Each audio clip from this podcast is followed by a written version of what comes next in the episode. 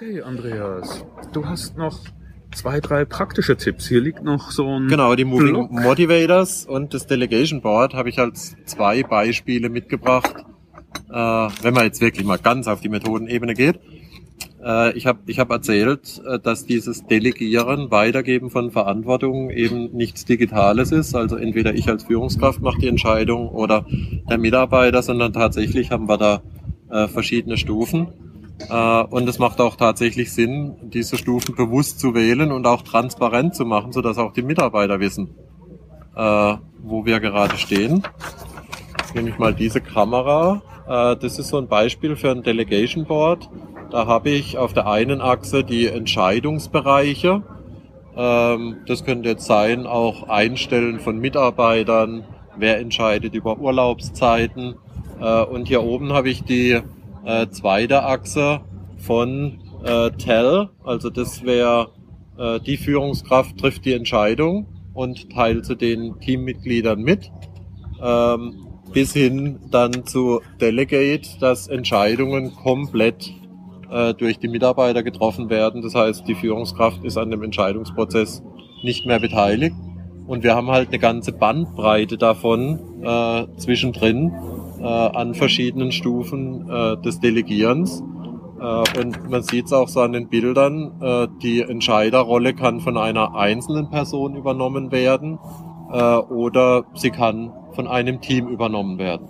Also da habe ich sehr viel äh, Spielraum, äh, um auch vorsichtig das Thema Delegieren, Themen abgeben an die Mitarbeiter, Entscheidungen abgeben an die Mitarbeiter, äh, schrittweise auszuprobieren, Erfahrungen zu sammeln damit und so auch den Mitarbeitern die Chance geben, ähm, in diese Rolle reinzuwachsen. Natürlich mit dem Ziel, möglichst viel zu delegieren äh, und nur die Sachen, die vielleicht jetzt wirklich businesskritisch sind, äh, dass man da als Führungskraft tatsächlich noch mit involviert ist. Also immer wieder das gleiche Thema. Wie kann ich Entscheidungen auch so weit wie möglich direkt dort Ja. treffen lassen, wo sie auch entstehen, Ja. um das Top-Management zum Beispiel gar nicht mit solchen Kleinigkeiten auch zu belasten. Und bessere Entscheidungen zu bekommen, weil die Leute tiefer an der Basis sind. Und das noch dazu, stimmt. Genau, genau. Als zweites Tool, über die Motivation haben wir schon gesprochen. Äh, ja, Tool, eigentlich eine, ein Selbsterfahrungstool, Moving Motivators. Ähm, da geht's auch drum, was sind so die, die Themen, die uns wirklich antreiben, die für die Menschen wichtig sind, die Werte. Ähm, also hier haben wir äh, ein Beispiel das Goal, äh, also ein Ziel, was ich erreichen möchte. Das hier steht bei mir weiter oben, Freedom, Freiheit in dem, was ich tue. Das ist auch mein Thema, wunderbar. Da sind wir Genau. uns wieder sehr einig. Äh, oder die Curiosity, die Neugier. Äh, und das ist ein ganz, ganz spannendes, äh, ein, ein ganz spannendes Tool.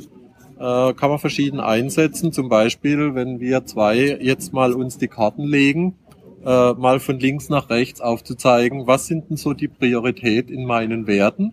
Das ist erstmal für mich ganz interessant, wenn ich darüber nachdenke. Ist mir jetzt Power wichtiger oder Freedom?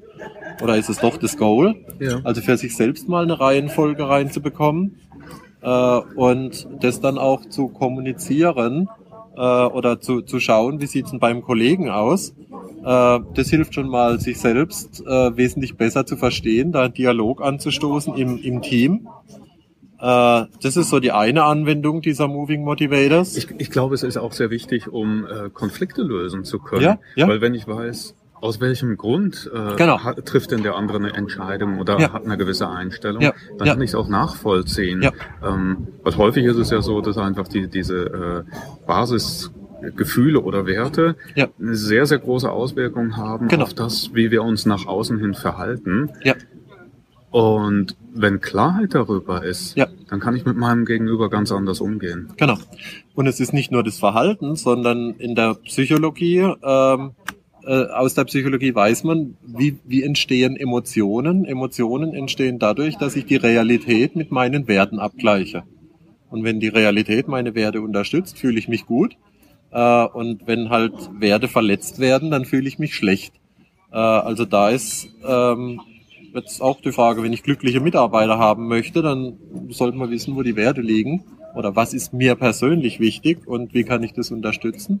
Da sind wir auch dann bei der zweiten Anwendung der Moving Motivators, ist generell, wenn es um das Thema Change geht, äh, dann kann ich mal die Werte in meiner Reihenfolge auflegen und kann jetzt mal schauen, wenn ich diese Veränderung mache, Softwareentwicklung nach V-Modell, äh, was macht es mit meiner Acceptance, was macht es mit meinem Power, was macht es mit meiner Freedom.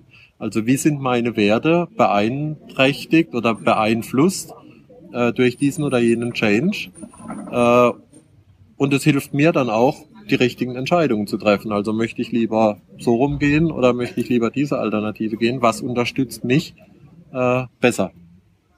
Also das so zwei, zwei ganz praktische Tools, äh, die, eine, die eine, eine sehr starke Wirkung haben und sehr hilfreich sind. Ja, vielen Dank, André.